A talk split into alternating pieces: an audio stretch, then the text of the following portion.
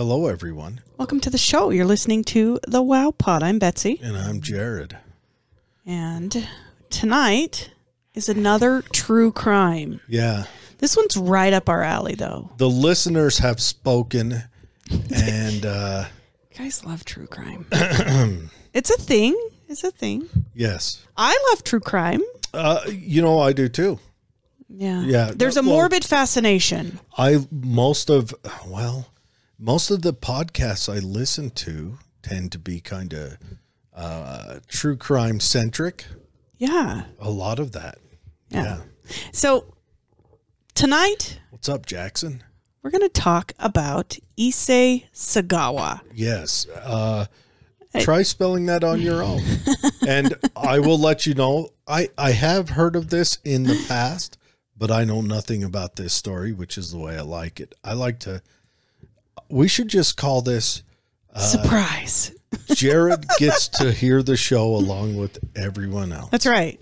That's right. So myself, like many others, have this like fascination, this kind of morbid curiosity, so to speak, about the inner workings of the mm-hmm. mind of a serial killer mm-hmm. or killers. Um, I, t- I find myself watching lots of like documentaries um, and these psychological reviews about people who kill. I think it's because it's so different than than the way I view the world around me. And also, you're, uh, let's just be honest. You're a lady, and ladies love this stuff. I don't, that is one thing, that'd be a psychological show as to why true crime has, um, like unfettered love. Okay, so I have a working theory. Uh huh. Um I watch shows and then I feel better about my life. Could so be. so I like watch true crime and I'm like, I ain't got it that bad. Like it's not that uh, it's not that bad. Yeah. Look at me, got all my limbs. Nobody Yeah. tried to eat me today. No one climbed through the window. No one climbed through the window. I mean, it's not that bad. I watch Hoarders and I'm like, look at my house. I'm killing it. so that's my working theory. There's probably more to it, but There might be, and it might just be the excitement factor. Yeah, the suspense, the I find myself reading a lot of suspenseful novels as well. like like a, a roller coaster. Yeah. You know, it adds a, a safe but scary excitement, and watching scary, uh, you know, home invasion movies and all that offers that excitement, but it's safe. But it's safe. Yeah. Perhaps. So, in the case of Issei Sagawa, like many other killers, serial killers, demented individuals, there's this entire range of circumstances that contribute to both the disposition and the consequences of that disposition. Um, and we're going to first talk about some of those with Issei. Okay. So, who is he? He's somewhat of a notorious serial killer these days, and I serial killers loosely used. Um, but we know of one person he's killed. He's got this claim to fame. There were others. I don't know. You tell me as you listen to the story if you think he's capable. So he comes from this relatively humble beginning. Born April 26, 1947, in the city of Hyogo Prefecture, Japan. So it's claimed that he was born premature and that he was so small, so tiny that he could fit into the palm of his father's hand. And as we know, these premature births can bring a whole host of like physical abnormalities and developmental difficulties. Um, it's reported that one of those developmental disabilities is this enteritis. It's a it affects your small intestine and the way that you process food. And he had to have this treated um, with this really long series of injections. The other one is his small, small stature. So he was four foot 11, 90 something pounds. Little guy. Really, really little guy. And they attribute that both to his heritage. His parents weren't very tall, as well as his premature birth. So, in his formative years, he's said to have been something of a bookworm. Um, it's also said that he suffered quite a bit of bullying because of his size and his stature, so he kind of withdrew into his books. He he followed this passion um, well into his 20s and studied and obtained a master's degree in literature. So, So he, he was uh, excellent to be a librarian. he'd have been the perfect librarian. How? Uh, so he could have managed all the cooking books. Gross. So, giving a little bit away as we travel through this, but in his late 20s, he also sought to further his education and he um, obtained his doctorate in literature in Paris. So he was in um, Japan, got his uh, master's, and then he got his doctor's doctorate uh, by attending a school in Paris called Sorbonne. Mm-hmm. So he says that it wasn't until his 20s that he began to act on his cannibalistic urges. Although he also goes on to say that the very first time he had an impulse to consume human flesh was when he was seven years old So it kicked off young for him. Seven. And here's what he goes on to say because he writes prolific, prolifically. He's got tons of novels. Really? Yeah. But he says that he saw a male thigh, like short running shorts, I don't know. And that this was the first time that he thought, I need to consume that. So, like something in his brain. Mm. Now, it is also said in some of his writings that he um, he did things with the family pet when he was really young. Did things. I don't like the way you Things? say that. Um, and this is his in his own writing. I, I'm. I. Yes, What does that mean? you know what that means. But the very first time he had the impulse to consume human flesh was when he was seven years old. He stated that while he was getting his doctorate in Paris, he would often hire sex workers and then he would attempt to shoot them and then consume their flesh. His Okay. idea was that he would hire them, get them home, he had the weapon, but he just couldn't bring himself to do it. Is it okay if I'm still a little strung up on The dog thing. the did things to the family Yes. pet? So he was. He was he was checking off all the taboos. He he kind of was. So at seven years old, he starts thinking to himself, you know, looking around the world like as a little kid, like that's a little kid. And he's thinking so young. and he's thinking to himself, I wonder how that person would taste. He wanted them to become a part of him. We hear this with Really? Dahmer and many other cannibals that they feel like by consuming them that they will become a part of them. Like they'll gain their strength or I don't Something? know. I don't know. So, according to Sagawa, he hires these sex workers. He makes all of these failed attempts to end their lives and consume their flesh. He gets this thought in his idea that it's because he has talked to them and communicated with them that that's the reason he can't go through with it.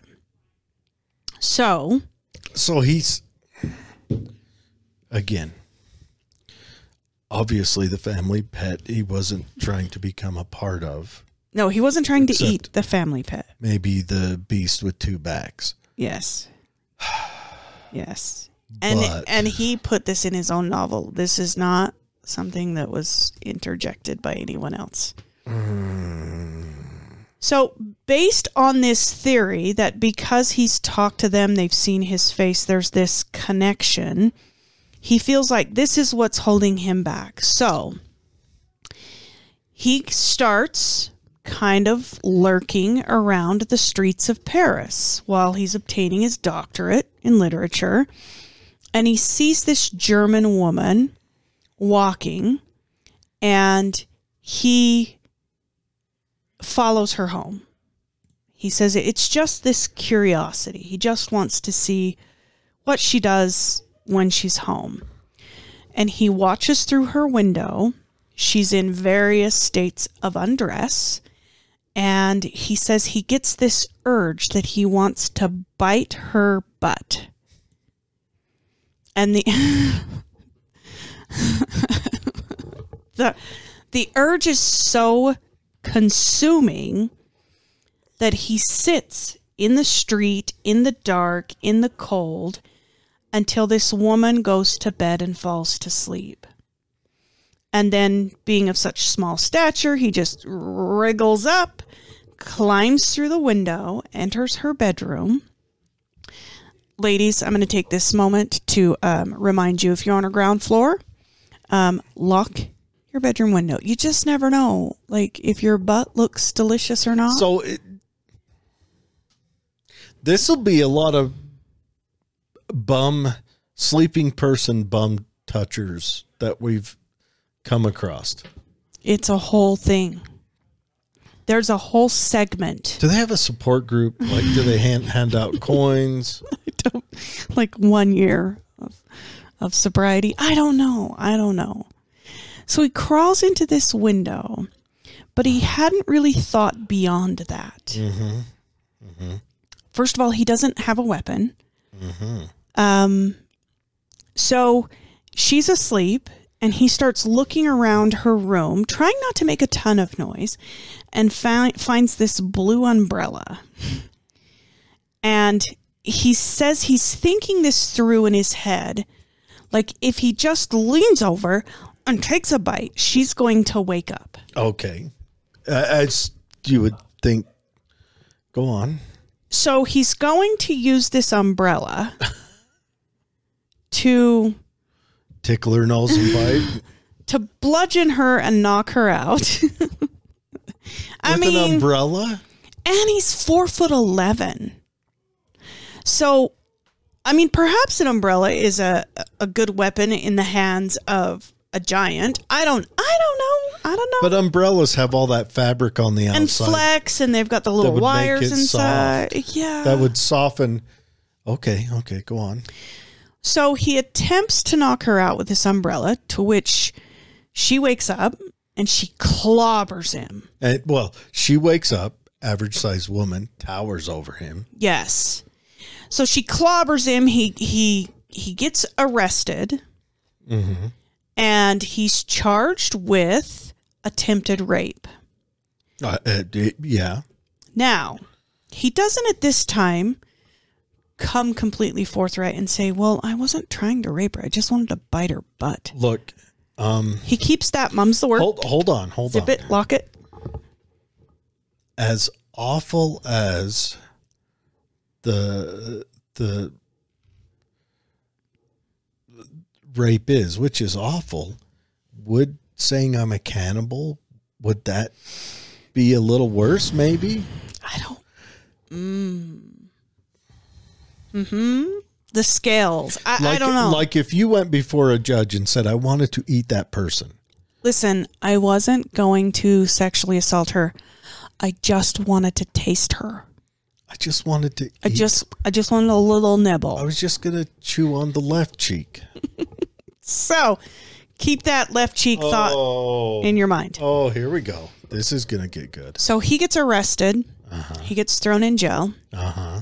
While he's awaiting trial, Uh huh.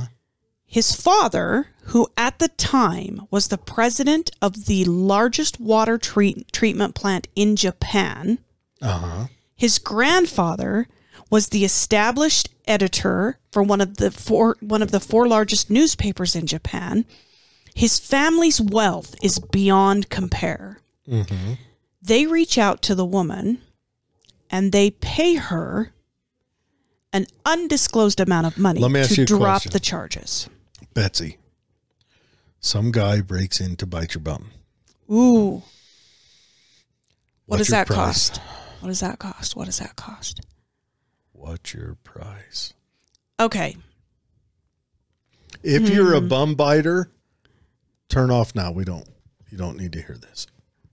Um, that's a hard one because I have often said everyone's got a price, and there I would do some sketchy shit for a million bucks. Oh, oh, e- easy, easy. Cannibal is getting away with attempted cannibalism for a million. Easy. So we're talking a an extremely heinous act, but an extremely wealthy family who wants to save this dishonor. I would imagine that um, the figure was high. See, for me, this is for me. Like if Hundred bucks. Cold bill. Left cheek. in nickels. um, I- seriously, like a, a an annual, a year's wage, and I would probably be able to turn a blind eye to anything. That's the thing I'm saying. So I know that this comes up a lot in conversation. Like, I can't believe they were bought. Think about it just for a moment. Yeah, how are you not bought?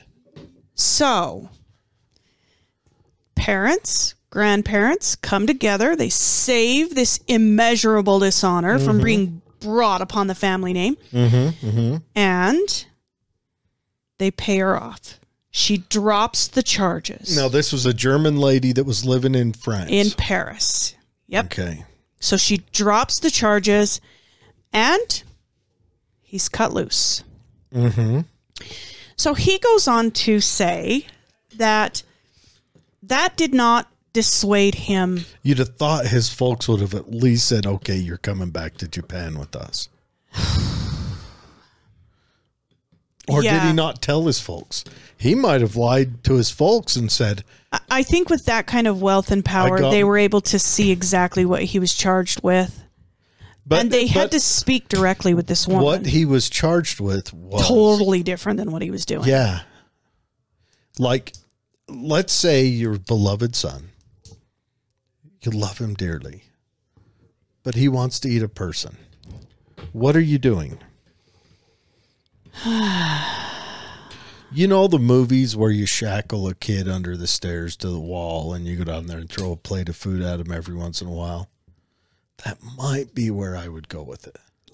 Yeah. Because, I mean, You would feel some you would feel somewhat responsible for his behavior no matter what his upbringing was. yeah. Like I if you're hosting parties where you're eating people fine. but if you're not, you that- would still feel responsible. What like was that cannibal Marino club? Abramovic. what was that cannibal club in L.A. Yeah, the cannibal. where they Club. had the placenta, placenta lasagna? lasagna. disgusting. you can will your body to them. Hey, I'm still for sale, guys. I. This is what I'm saying. But that's upon my death. Upon my death, a million bucks, and I would honestly, I've already told the boy, do whatever's cheapest. Yeah. I'm already gone. Yeah. You know, unless the option is to shoot me into outer space, then do that. Unless that's you know, out of reach. You or- become the next panspermia. seriously. Your parts and pieces come Seriously. together on another planet. So, and, and if they've got a, a trebuchet option, that's the way I want to go. that sound. Whoosh. Imagine that. oh, okay. Okay, go on. So, So he gets away with he gets away with it. attempted attempted butt chewing. This is what I'm saying. At this point, he didn't want to kill this lady. He wanted to bludgeon her and bite her butt. He wanted to nibble. He goes on about his life. He goes on about his life. Uh huh. And he apparently continues to make all of these like failed attempts at killing sex workers. Now, this is in his words. Maybe he killed lots. I don't know though, because so failed attempts. Now it sounds to me more like he had chicken out attempts. chicken out attempts. Yes, it's not A like he failed was attempt is like he tried. shoots at him yeah. and then he's got to do drywall work the next day.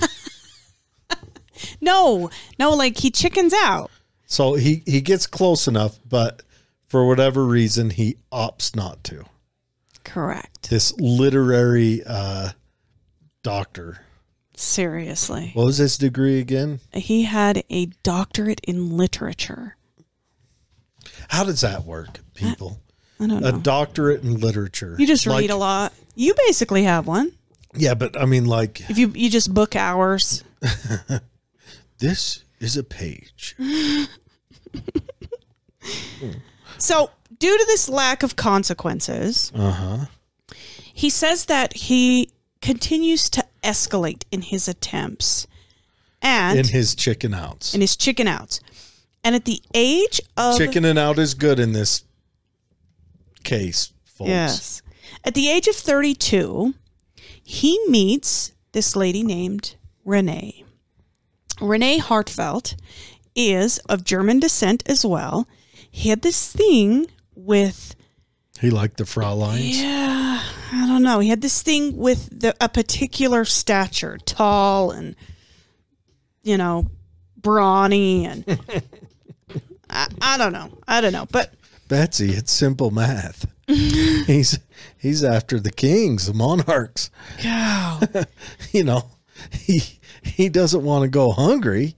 So That is bad to say, folks. she's I a apologize. fellow she's a fellow classmate of his Oh, she's another literary doctorate. Mm-hmm. Okay. and he befriends her so they meet at the school have coffee a couple of times And I imagine with him being four eleven, she really thought that they were And- just like friend zone not like well, not just that, zone. but a a foreigner, Asian. You know, Yes. they're usually quite. uh How do I say it? They're they're quite. They're quiet and subdued and thoughtful generally. Not that I mean to stereotype all Asians. Some of y'all might be buttholes, but the average ones I've met weren't. So they're he, nice he probably came across very meek non-threatening. yes so she apparently comes back to his apartment on several occasions and he said the first time she came over he was just kind of feeling it out the second time she came over So, he have you ever dreamed about being nibbled on? The second time she came over, The circle of life. he said he had this loaded 22 Uh-huh. and he kept going back to the room and kind of making a decision whether or not he could it. do it. Yeah. You know, doing the old hi Sabrina to aim, aiming it at that picture of Aunt Nessie on the or Yeah. the other lady. Freeze. Yeah. Put your hands up. I don't know. The third or fourth time she comes over to his house, they've kind of built this So like he's he's he's like building up to it. Like he's Yes. I, I imagine every time he sets up a, a dinner date, a, a friend dinner date, he's He just thinks about pacing. this. Now's the time. This yelling at himself in the mirror. You're gonna do this. You you do this, and and it's not happening. Yeah. So the third or fourth time she comes over, mm-hmm. he gives her this poem that's written in German, and and the pretense is that he would like her to I- translate. I want to hear a German poem. I want to hear It particularly angry. particularly a very sultry love poem You in need- German. you need to get your AI Oh, to create you one and then run it through Google Speak oh and no. have Google Speak read it to you. yeah. Because I imagine a German poem is, it is Yeah. either you're falling, it, you know, you recognize, or, or you're thinking they're calling for some uh, Lebensraum. yes. so conveniently, she agrees to, not conveniently for her, she agrees to translate this poem, and she does so, he says, with her back to him. So, So, like, she takes a poem, and she, she, turns around to maybe study it for a 2nd Mm-hmm. maybe get a feel for the literary major, check the spelling real quick. I imagine as a literary major, you carry a red pen, marker, or pencil with Absolutely. in a pocket protector. I'm telling. They break it out and they just start. They probably once you get to that point, you probably can't read a book for the enjoyment of the book. Yeah, Like you've got to pick it apart, it ruins it. double spaced again. Yeah. So she turns around and he he he builds up enough courage and mm-hmm. he shoots her with this 22 in the neck. Mm. Claiming I bet it doesn't kill her. claiming that it killed her instantaneously. A 22. I I'm just saying. Where on the now if it if it pierced the jugular, it wouldn't be instantaneous, but it'd Be be close. It'd Be be, fast. you know, 30 60 seconds. yeah, minute, you know, at the most. But he wouldn't know. If she doesn't cover it, I mean, if she covers it, but he wouldn't know. See, this is where the story dives because the second he shoots her, sees a little blood, passes out.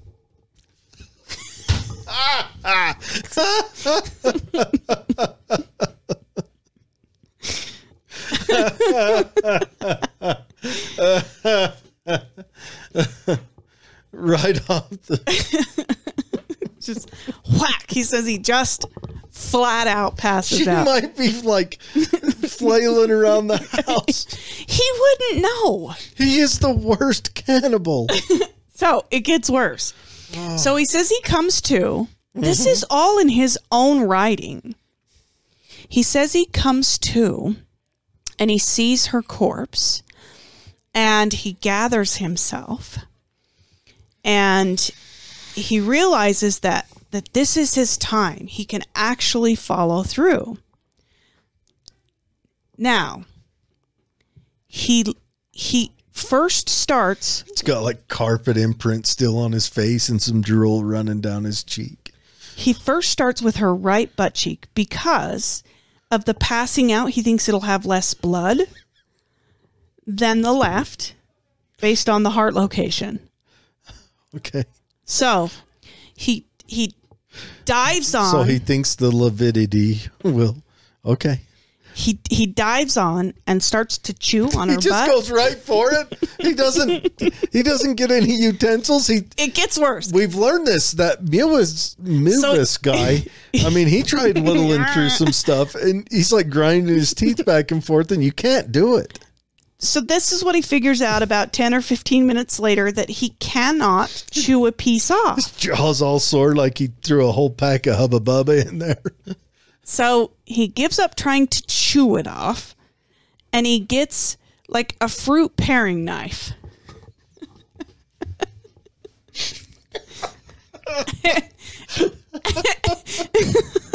you can't make this up. And so he starts to use it, but he finds that it's it's hard. Like it's really hard. So he leaves and he goes to a super center similar to a Walmart but something different Yeah. and he Uh, buys Ooh la la Mart. yeah It's in France. and he buys this curved meat knife mhm gets home and it that starts to work Yeah, paring knife is. good. so he starts sampling like the, The raw meat? Yeah, so he's eating it like sashimi. He's cutting pieces off. He's like experimenting. One thing we forgot to throw out. Uh the area he is from, like the particular town, is called Kobe. Yes. Okay, go on. Yes. So he starts taking parts of her Mm-hmm. from all over Just sampling. Cheek, Ugh. Tongue. There's no meat on the cheek. her bicep, her breasts, her butt. And in his memoirs, he describes the the meat from all of these places. Mm-hmm. Mm-hmm. As you do. So he takes several bags of these, Uh-huh. freezes them in the freezer, and she's still in his apartment, just like just like still in his apartment. Just gonna start. How long? So he goes to bed. Uh huh. Now, he wakes up the next day and continues.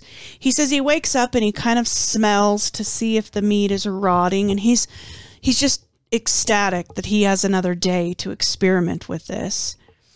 And so he does for a second day, just kind of picking around and and all of these things. Now, he goes to bed that night and wakes up the next day and he said that there's this odor so he takes this little hooked knife Mm-hmm.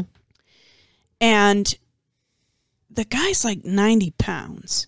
Mm-hmm. He realizes very quickly that he needs to find a way to move her. Mm-hmm. So he's he he had taken these lessons on how to cut apart meat. How to process. Yes. So apparently not very well because he tries to use this hooked meat knife to process. And he said he just worked and worked and could not. He just couldn't get this meat processed. Mm-hmm. And he knows it's gone bad now. So it's all got to go out. So he leaves again. This time he gets a turkey carving knife. One of those.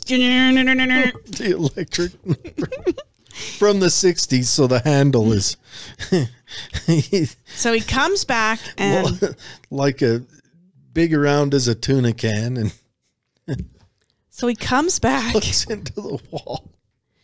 and he says with a lot of work Uh-huh. he gets her into pieces. Uh-huh. Then he gets this idea that he's going to put her in two big luggages. So he does. He fits her in Tetris and puzzle style. Let's say she's average weight for the six, you know, let's just say 135 pounds. And he's picked off maybe eight pounds with this paring knife uh, in the freezer. So he's Yeah. he's looking at He's each one sicko. weighing 70 pounds. Approximately 70 to 80 pounds is what each one of these wa- weigh. Ooh. So he does. And then he calls for a cab. Now,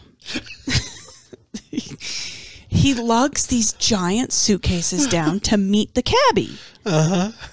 And the cabbie go- is on record when they interview him later as saying, I made a bad joke and was like, What you got in here, dead person? the cabbie says that these bags were so heavy and this little Japanese guy's just wrestling him He's down to just the car. Dragging him. Just all of his weight wrestling him down to the car that the cabbie gets out and helps him load them into the trunk. Oh. Issei has this brilliant idea. He's going to go to this park in Paris. Now, uh-huh. it's like 11, 11.30 at night. However, it's Paris, and this is one of the most visited parks. Uh-huh. It's got these big seating areas, it's got several lakes, it's got trails. And he takes these two suitcases to the park. Tons of people are there. Tons of people are there. So the cabbie helps him unload it, and he's like, God, what, what do you got in here? A dead body? And Issei says, No, no, no, it's full of books. I'm a literature major. so the cabbie just is like, oh, Okay, whatever. Issei then walks about a quarter of a mile, just lumping these giant suitcases, Dragging them both at the same time. dragging them both, moving one, going back for the other one, moving it, going back for the other one. he takes them down to this giant lake that's in the middle. uh huh. And he gets on all fours. Tons of people are watching him do this. He's at like the the park. People are out there doing the old floaty where the Yeah. the husband rows and the, Canoes the lady with the umbrella. seriously. And people report that he's on all fours, just pushing these into the lake. Uh huh. And a guy walks over and is like, What are you doing? And Issei pushes the last one into the lake. And the guy's like, What is in that? And Issei just walks off, nonchalantly just walks off. Just ignores him. Yep. I don't know whether The guy unzips it. Issei's so the guy 10 yards away. drags it back out. It's not even all the way. Issei can't even get him in He the water all the way. They're just at the, the edge. yes. The guy unzips it and he yells, Murderer, murderer. Uh huh. And so people start looking and they're just like, okay, he's about four foot nothing. He he's probably- 90 pounds, they- little Japanese guy. From a distance, you'd probably think he was a child. Yeah. So people are noticing him and he just keeps walking, walks all the way back to his apartment. The police show up. They do find that it, in fact, has two suitcases and it's a body between the two suitcases. So they start interviewing everybody at the park. And one person says, I think he got here by a cab. So they call the cab companies and they say, we want to know if any of your cab companies picked up a guy, small Japanese, with two heavy suitcases. And the cabbie's like, uh, I did. I actually joked that there might be a dead body inside. And he's like, that, that didn't age well. So the cabbie's like, I'll take you right to where I picked him up at. So they find him the very next day. The very next day. And he goes to jail for um, cannibalism, murder, all of these things. They stick it to him. And he's imprisoned while he awaits his trial. Mm-hmm.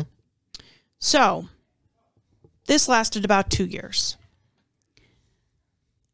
Then his father is able to step in yet again, knowing like his his dad's got to know all the things. Wealthy people get away with stuff, though. Two years is all he spent in jail. His father uses his wealth to have Issei released from prison and declared insane, transported back to Japan, and put in a mental institution. There's a little bit of an argument there, though. I would agree he is. However, I still think that. so he gets to Japan. uh huh. He's in an institution for two months. Ooh, well, no time served. Uh huh. The Japanese are begging the authorities in Paris to give them the information so they can try Issei in Japan. Nope. Okay. Really? We give you nothing. Uh, them little mustaches. So Why? Why couldn't they have the Germans get the information because he killed a German girl? Japan says we ain't got nothing to hold him, and they released him. So Issei spent two years and approximately two months behind bars and in an institution before he was just cut loose. Then people want to get to know him. They are just fascinated by his story. And he doesn't even try to hide it. He uses his real name. He does a ton of interviews. He's kind of becomes like this playboy. What are you doing? Well, when I look at the pictures of him on the internet, um, he he likes to take creepy pictures. He likes to have creepy pictures out there of him. Worse yet, Issei has a brother. Uh huh. Issei's brother's interviews and commentary are like nothing I've ever heard before. Because he's basically saying, "Ugh, You think he's bad? You should see what I think about. You should spend 10 minutes inside So my is his brother? Do you think his brother's just trying to gain a market? I don't know. Or do you think his brother's a kooky Also- too? a creepy cannibal. I don't know. So he goes on to try and use his literary background and his uh, proclivities to find employment. And he starts doing restaurant reviews. Seriously. and that's short-lived because he's he's just so well known. They call him the Kobe cannibal killer, and he just he's just so well known that he has this entourage of people following him. So he has a really hard time finding reputable work. So he starts writing novels and doing these like low budget documentaries. There was one documentary, they've pulled it. I can't find it, but I did read some of the transcript where in this documentary, it's an Australian documentary. In this documentary, he walks the interviewer through everything. Like they stage an apartment, he shows them where he So- cut, like he shows them how he prepared it. Like disgusting. So he does like a play by play for Yep. this Aussie guy. Yeah. And he writes a bunch of novels, like in his own words. This is who I am. This is what I did. They're all in Japanese, of course. So if you do look for some of his novels, you can find them, but you have to use some translation. And from what I understand, it's a little choppy. They haven't done experience. any into English though, huh? No. Now I wonder. Uh, I wonder how much he's embellishing and trying to make himself look better, or do you think he's leaning into the, like he might be embellishing the other way too. Then again, he's right now. I saw blood passed out. You know, Yeah. Here's what I don't understand. dumbest doctor ever. he comes from this family of great wealth uh-huh. where if he just was like following that trajectory he could follow right in the footsteps i mean his grandpa was an editor he's got a doctorate in literature he could have had he not eaten a person followed right in those footsteps and kind of kept that family lineage going but he doesn't and so he ends up destitute Really? score one for the home team. He writes all of these novels. He kind of has his day in the sunlight, and then he ends up destitute. These um, people Where did all his did all his family money get? they cut him off. Oh, they cut him off. They got him What into about the, the, other psycho, psycho brother? I don't know what happened to him. I don't know what happened to him. Hmm. So, eventually, he gets um, really, really sick. He's diagnosed with a cerebral infarction. It's it's a disease that causes brain tissues to slowly die off. Sounds like a little bit of them tannins coming. back Sounds to like some him. prions you've been gobbling up Yeah. there, Issei. Mhm. Anyway, and he's unable to live independently and dies of pneumonia. Get this November 24th, 2022. Last year. This, Uh, quiet. this Kobe cannibal died last year. I feel terrible for the girl that got sucked in, thinking she just found a friend who's, you know, a doctor in liter- literary. liter- They're like, yeah. literature. Yeah. They're like twin spirits and they love the same things and he's clearly, you know, I no- mean, he's downloading or he's gathering poems in German. Yeah. She's probably thinks she's found like the best friend ever. Yeah. And all he wants to do is eat her butt. is eat a butt. It's the whole that's the whole drive. Just bite that butt. So, um, I don't want it on my search history, but if someone wants to search out if there's a support group for Butt Biters Anonymous, um, let us know. All let right. us know. Katie says anyone can be bought for for the right price. That is what I'm saying, That's and I fact. believe that's what's wrong with politics. I I don't know if you go into politics with like these great intentions and you're going to save the world and make great laws and and do all the right things and then the lobbyists step in and they're like million dollars all you got to do is sign this Yeah. just sign it million dollars Yeah. and then that starts the snowball the domino where your morals are just out the window because a million dollars changes a lot Well, the thing is, is if damage was done to me, like someone hurt me,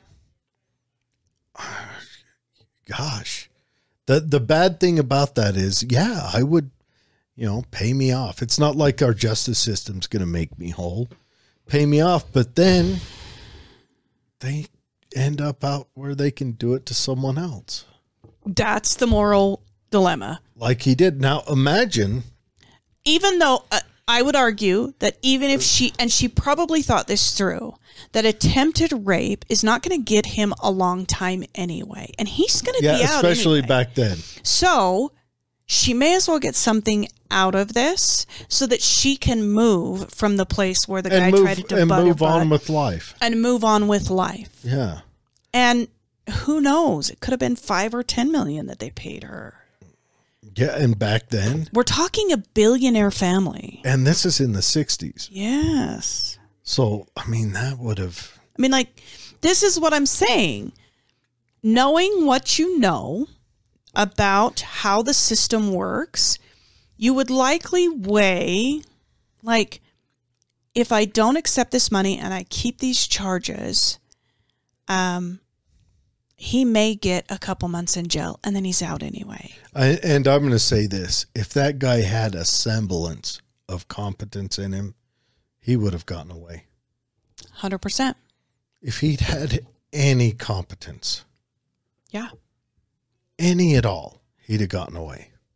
And then I would also argue that his dad and grandpa knew what would happen if he got back to Japan, that they would at least, at a minimum, change the trajectory of the amount of time he spent in prison just based on that lag of information. Well, another question is do you think that they brought him back there thinking he would get away with it? Or do you think they brought him back there thinking that if they could get Japan to try him, one, it wouldn't be as horrible, maybe, but they would still have some more control. I don't know. But I mean, I've got to be honest. If it was my kid, I, I don't know. Of course, I don't have any money. I mean, if, if, if I can get him off for a roll of nickels, give me a couple weeks. But Yeah. I don't know. that's tough. That is tough. Yeah. And and I mean, we see it on the TV all the time. Wealthy kids are shit bricks. Money talks. You get you get three generations of wealth and then you know, I mean you see it on the news right now. You got Hunter Biden. He's a clown. He's an upstanding citizen. He's you know, and that's not even a political notion. He's just a clown. Yeah. you know, and that's, I mean, he grew up probably, you know, financially wanting for nothing. Sure. Sure. Big money. That family's big money. Yeah. So that's tonight's show. Issei Sagawa. King says, first rule, don't kill if you're afraid of blood. Like honestly. Seriously. Yeah. Like honestly. Yeah. um, you just flat out passed out. That is the dang funniest part. Yeah. Oh, Uh, it's it's a tragic story of, It is. of someone getting away with I something feel bad for completely heinous, and um, it makes me want to explore eating people. more. No, more about the psychology or psychopathy that leads into these types of things. And I do wonder if his brother was being legitimate in his claims that he was a way worse cannibal than Issei. Or if he or was just like crazier hanging person. on to the tells, you know? He might be. Maybe, yeah. Or maybe the family ended up losing all their money and prestige because of this. because of the Kobe case. It's hard to say. yeah. I mean, honor is a huge thing. I've been studying into Asian culture lately, but honor is Yeah. a huge thing. Where over here it's more meritocracy, over there it's more honor driven. yeah. And if that dishonored the family, I mean, the dad might have got kicked out of the job. Next thing you know, grandpa's not a editor or whatever anymore, and then you know they've got to upkeep their estates, and it could have run the whole family into the poorhouse. Yeah. So that's tonight's story. Thanks for joining, guys. Yeah. King says, "Yeah, money talk, money talks Mm-hmm. for some crazy." eh, I'm telling you, yeah, I'd sure like to have grown up rich and become a shipwreck, though. Sounds pretty nice.